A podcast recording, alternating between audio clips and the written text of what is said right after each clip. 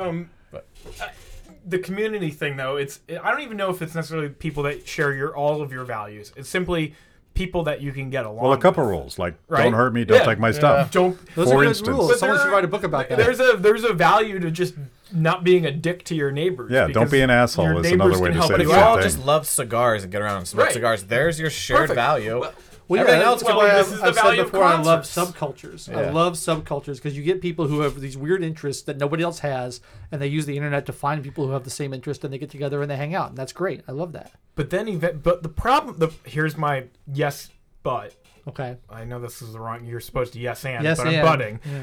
Uh, the problem with- with the internet is that some many of these subcultures either grow or become further. This has been the problem that I think everyone wants to solve, but they and related to the Star Wars thing is that eventually they just become a proxy battle for some for something else. Is what's happened. Is that these cultures? There's always one Yeah. nutcase who decides. No, we need to d- debate all this other stuff, and Right. whether it's intrinsic to the culture or not. Well, let's before we tear them down, let's define. I mean, a subculture is is a passion for cigars Mm-hmm. or the Grateful Dead or Star Wars or whatever or football or whatever it is. And I, I sort of love, in the positive sense, watching these subcultures get so passionately argumentative Mm. about things that nobody else cares about. right.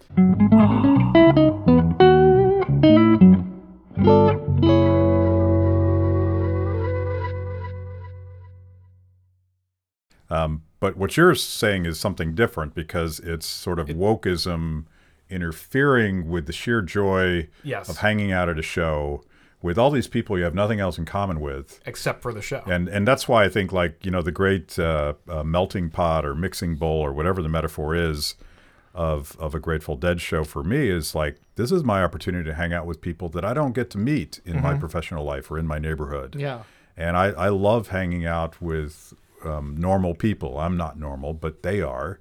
And it's sort of that release for that. But if politics infiltrates that, it's going to screw everything up. and it and it has in in some some things. I mean, in in in, in I will say it's it's there's the woke left version of it, and then there's the the there's the other side of it, which is they you know where you're finding something and you're just angry at it, and and there's not a lot of There's a there's a woke There's right too, yeah. for sure. there's no space for po- like people don't talk about things that they like instead, and it, which is I really- the pro- Yeah, I Well, liked yeah. Kent's perspective at the end of. I don't want to ruin the conversation before it comes out, but where he said he refuses to Uh, Tease it, tease, Tease it. it, Yeah. He tease refuses to reje- he rejects the idea that like he has to, he wants to keep loving Star Wars. Yes. Right. And I view that like I love the Buffalo Bills because of the community it creates with my family. And when I go to a game up there, it's probably like a Grateful Dead. It's just blue collar people Right. hanging out, drinking. smashing And tables. And everybody's friends, right? Yeah, yeah. And no one asks where you came. You're just come as sharing you are. beers and hot dogs. You're in Yeah. the parking lot. It's awesome. And it's just just bring your Zubaz. And I get so mad when I'm told by my fellow conservatives I have to reject the NFL. I'm like, Yeah. no, I'm No, not. it's I, ridiculous. I, I don't even love the NFL for NFL. I just like the community that I found Yeah. with the Buffalo Bills. Well, and I, I hate the notion of, of oh yeah you have to reject this thing because they did they they transgressed here. It's like no, I I, The I right- want to drink beer and watch football. Yeah. Like that's perfectly good. The right likes cancel culture too. It's Yes, they true. do. They do.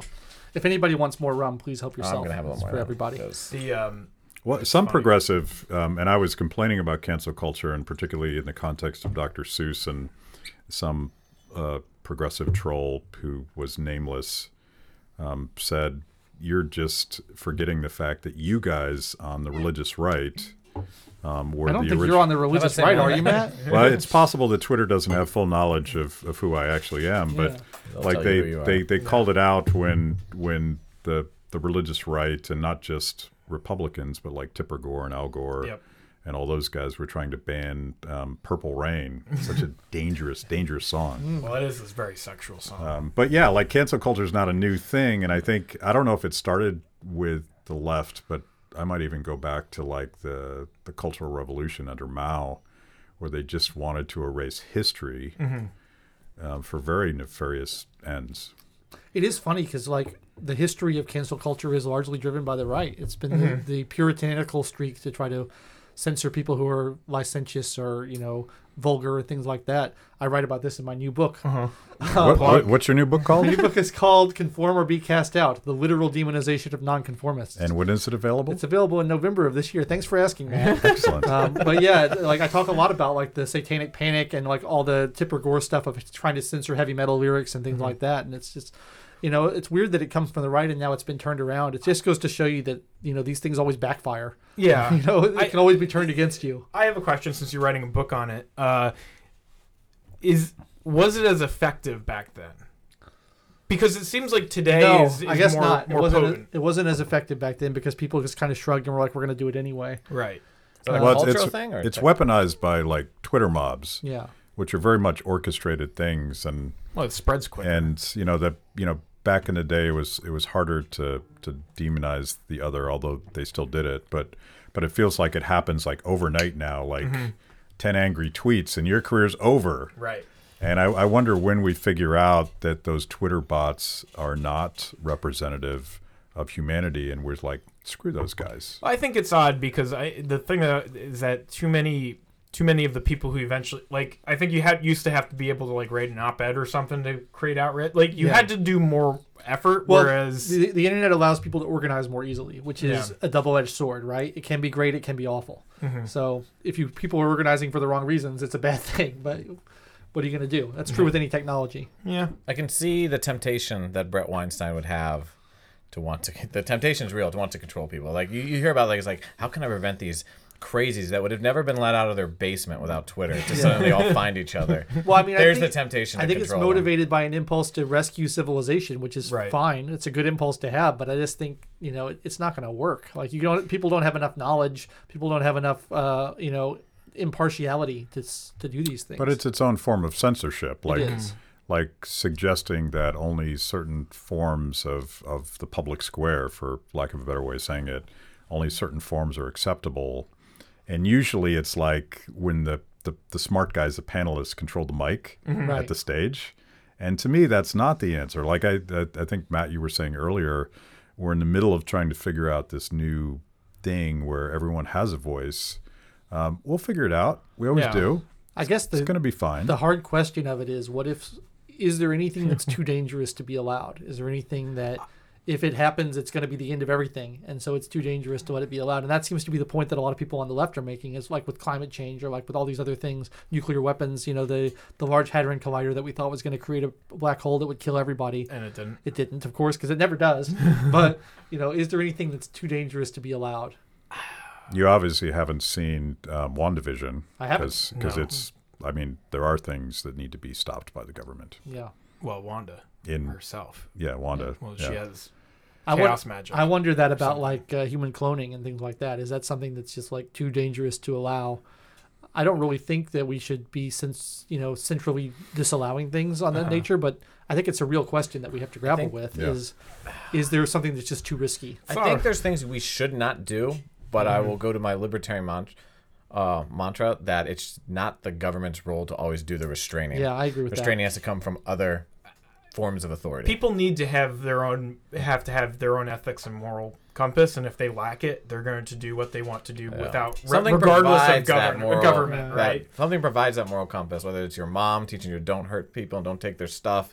Something there's been some authority in your life that's helping restrain you. is Kibby getting royalties off the show or something So like, but there's like, um, and and you you can get that from your faith, but um, you know, Hayek would argue that these these rules that keep us from doing stupid and bad things are things that sort of emerge spontaneously as people sort of stumble through life.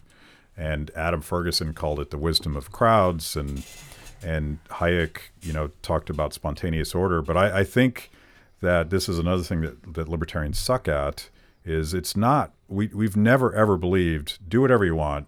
I don't give a damn about any, mm-hmm. anybody or everything. Yeah. It's like we we create as as humans these institutions that say things like drive on the right side of the road so you don't kill anybody. And that was not a law. That was just like people probably running into each other saying, I guess we shouldn't do this anymore. Uh-huh. Yeah, it's just the unspoken rules that we all abide by for practical reasons. Yeah. I, I, I- I think that, that there is a there is a cultural need for there isn't there isn't as much unifying culture because it's been fractured too much and and and I think that there's a need for institutions to provide some sort of compass and too many people have either given up on religion as that institution you see sort of your communal clubs like you know you used to have the rotary clubs and the you know elk lot like all, th- those things which generally were just a place to get a cheap beer but still you know all those things are sort of fading away. Don't forget the hats. Yes. The hats were awesome. and but but they're they're kind of um, there's nothing's necessarily replacing it. Instead, what's replacing it is this negative internet culture. Or Concerts. That's what's going to replace it. That's why we need to legalize them again. we should have concerts again because they are a positive outlet. I think People are yeah, dying. I think we need a, plur- a plurality in society of these things that Mm-hmm. we all associate with, and it's a variety for every person. But I feel like they're being replaced by just government, just the Yep. state or the political parties. yeah, All we have is you're on this team, you're on that team, and that's it. yeah, yeah, yeah. I So I'm thinking about diversity. this. I'm, I'm thinking of like one of the very first things that, that Mike and I did together was we went and hung out with Greg Glassman, um, the now um, retired founder and CEO of, of CrossFit. And, and Glassman introduced me to this Harvard Divinity School study um, called Why We Gather. And if anyone's listening, Google it. It's a really cool thing because it was a study in sort of uh, uh, subcultures that had emerged spontaneously in the internet age to replace all of the old institutions where we found meaning. And so, so people just, without anyone telling them, they went and found like a CrossFit, and I, I consider the Grateful Dead community very much sort of in this in this realm. They found a community because they needed community, and they just went and created it. It because like Walter Cronkite's gone, and, and maybe your local church is gone, and maybe uh, trusting the president is gone, but um, people are spontaneously solving these problems. And this study is quite old, and I'm sure there's much better examples today.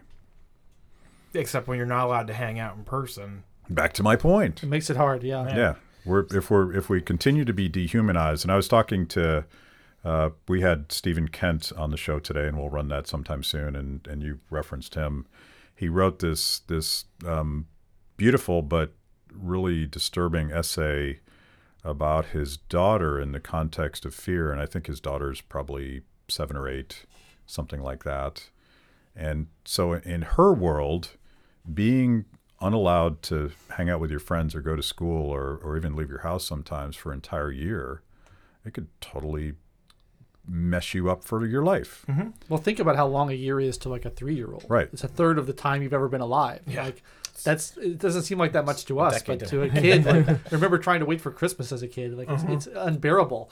And so having a whole year lost of your childhood, I think, is just so unforgivable. I think it's awful. It, It- it, it is. Why? How do we justify that? It is such a narrow view of the human person. Like we're just gonna sh- shelter you in your house. Don't talk to anyone. Mm-hmm. Give up a year of your life. You only have one life to live, and you're gonna die someday. So maximize in my mind. Yeah. But for some reason, we're like, this is the best way to maximize. I'm like, this looks like a horrible way to maximize. Seems like minimizing. Yeah. I had so many And we're just like- concerts ready to go this last year. Me too. We're just I, gonna I think I kids lost a lot of money on concert Yeah. tickets that I didn't get refunded for. Yeah, you But it's it's a Go tyranny of experts. Like um, if you if you if you look at some of these surveys of epidemiologists and they're like, I'm never going to shake someone's hand again. Apparently, Fauci never would shake someone's hand because he's in this world where these bizarre viruses can can kill you at the drop of a hat. Right. Um, but that that has nothing to do with how the rest of society views this stuff. So it's a tyranny of experts, and they're like, well, if we're going to totally eliminate this threat and ignore these infinite number of other threats that involve living as a human, um, that's that's what the science tells us. Therefore, we do it. I'd like Fauci is a is sort of a political hack, but he also represents this um, sort of freaked out epidemiologist view that everything's dirty. Um, there's a what's a clinical term for like You're thinking about like the Monk TV show where their OCD. He's got to Yeah. wash his Yeah, you know, OCD, open yeah. a new soap bar soap every time he washes his hands and all Right. that stuff. Well, Yeah. it's sort of crazy. missing the entire point of why we shake hands in the first place. Right. Like it's demonstrating vulnerability. All mm-hmm. all greetings, pretty much, from the salute to everything else, is like, look, I'm I'm extending my hand to you because I don't have a sword in it, and you could kill me if you wanted to, but I'm showing you, I'm going to give you the opportunity to kill me to show you that I'm a friend and I'm not a threat to you. no shit. That's what a handshake is. Yeah, that's totally what a handshake is. Yeah. You know, all the all greetings are like that. So much knowledge. it's like it's like uh, the toasting thing. You know, when you clink glasses, it's like to exchange a little bit of the liquid in your glasses to prove that neither of them are poisoned. It's all demonstrating vulnerability. Um, and so, if you're not willing to demonstrate vulnerability to each other to show that you're friendly and you're not a threat, then you're you know it's just going to be hostility all the time. Yeah. Economy is like that's solving the knowledge problem. Hmm. Poison, weapons. Just, Well, I mean, with with the salute addition- is the salute is lifting the visor on your helmet to show your eyes Mm-hmm. to someone to say, "Look, I'm a friend," and so you could stab me through my eyes if you wanted to, but I'm a friend. It's okay. The addition of the mask, though, is now even removing the smile, which is the Yeah. weakest, the, the I guess the lowest form of that Yeah. Yeah. vulnerability. I, di- I didn't know that, but like it's a it's a form of accepting he risk. could be making all that up. We have no right? idea. Well, he, he probably is, but let's let's roll with the metaphor anyway. It's a it's a form of accept, accepting that life comes with risk, mm-hmm. and and I think about it from just a, a narrow business perspective. Some of the most interesting projects I've ever done were by taking a leap of faith and partnering with somebody, and I didn't know if they were going to screw me over. I didn't know exactly if they were who they said they were, um, but that those partnerships produce the coolest things in my professional career. They've also produced some some pretty horrific train wrecks, but if you don't take the risk, you don't ever achieve that that sort of meaning that that comes with life. So like you could hide in your room for the rest of your life, but I don't personally I don't consider that living at all. Well, the, the, that was one of those the things that he in that the book's a couple of years old now, but in that the Crawford book that I was talking about is that it's that these sort of the more that we become reliant on technology, the the more risk averse people become. Yeah. That that you're and and and the and it's not even necessarily a, a, a, a, conscious decision either. You think he he likes use he uses the cars as as a as an example because the dude's a gearhead, but you think about a luxury car basically is removing the more risks it can remove. So it beeps when someone's on, in your blind spot. It parallel parks for you. It backs out of a parking spot for you. It just it's just Yeah. removing risk, but also removing your your brain and oh hey We've been joined by Rourke the cat. um, Welcome, Rourke. from that's from that's a making big deal. Like this is the ultimate sign of approval there you go. that he he thinks this conversation's worth engaged in, yeah. Yeah. Or he's just looking for Can a you place leave to take a a- nap. a rating on iTunes there, Yeah. Rourke? yeah. What's up, buddy? like and subscribe. well, that like there is there is something, and it it's a little bit luddite, and and I had Matt Crawford on my show, and and he worries about the the loss of purpose associated with over technology. I don't know over automation, Yeah. Yes. um, and I, I totally get that, and I. I can't get myself around the city anymore because I always type it into maps and I just Yep. follow the and you robot. forget how you're going. But the the other thing that he talks about so much, and it, I, I think he's read Hayek, but he he shows this cool picture of uh, some unregulated, unlighted intersection in some I forget some city in Africa, and it looked like to me a, a place, um, a, an intersection in Mumbai, where it looks like everybody's going to get killed, nobody nobody gets hurt. Like there's people walking, there's people driving, there's elephants, there's there's total chaos, and it looks like everything's going to smash together. It's a progressive scientist planner's nightmare, and yet people have a way to to work it all out. And and to me, that's a beautiful metaphor for like um, this this social media train wreck we have. Like Yeah. we're people are going to figure it out, and we're going to establish tacit rules of conduct. Um, we're probably going to get rid of bots because you know the big problem with something like Twitter is um, the asshole that's calling you a fascist or a racist. Isn't a real person. It's not a real person. Right. So who cares? I think the paradox of all of this is like squaring that point of view that Matt Crawford has with also a desire for progress and alleviation of poverty and making life better and easier for people. Like both of those things are true at the same time, and it's not an easy thing to understand yeah, because you don't want to say, well, people have become too soft, so we need to make everything hard for people, and then they'll starve to death. I- um, but you Right. also don't want to say we shouldn't make anything too easy, so that people become soft and awful. I, I, Uh, the, I- the quote that I can't get out of my head that I keep thinking about this year is uh, I forget who said it, but I, it really resonates with me. It's uh, bad times produce strong men, strong men produce good times, good times produce bad men, bad or weak men, weak men produce bad times. right. And like I think it's just this cycle that we're kind of doomed to, to play out over and over again. Is like we make things better, and then everybody gets cowardly and weak, and then they make things worse, and then we get really strong people who make things better again. Yeah. So I don't And, know. And I, I'm afraid we're in the cowardly and Yeah. weak Yeah. part Yeah, of we the definitely cycle. are. So- There's no question hundred it. Is percent. there any society though that says like, "Oh, we're the strong men"? No, don't no, know. no, because I think the, the, the strong man doesn't Yeah, doesn't acknowledge doesn't uh, you know probably too focused on the bad times. Like, figure And- this out. And I've made this argument a thousand times, but like democratic socialists like AOC are constantly talking about dignity, and they think dignity comes from uh, guaranteed income and a guaranteed job and a minimum wage and and and uh, cradle to grave kind of social safety net stuff. And I actually think that that would turn you into either a blob, um, a depressed blob, or worse yet, sort of a resentful monster um, because the the the and this this is where my Ayn Rand comes out. Like the struggle, Mm-hmm. the work, the process of succeeding and failing and failing and succeeding. That's where life gives gives us meaning. And Yes. I think I think part of the problem we have, the reason we're weak and soft right now, is that things are pretty damn good. Yeah. Like we don't worry about where we're going to get a meal. Well, and so so I wanted to defend the Crawford thing a little bit. Is is that, or is, and it's also spinning off of what you just said. Is that I think that, you know, when you do something for yourself, you it is way more. Um, you get a lot more out of it It- rather than going off and paying someone else to do it or having technology do it for you or whatever. Um, you know, I've been dealing with. Uh, things will go wrong. You know, with you've got an old house. Yeah. I have an old house. Things go wrong in it constantly, and it is very gratifying to be able to fix even a small thing yourself rather than having to call and pay someone to do it for you.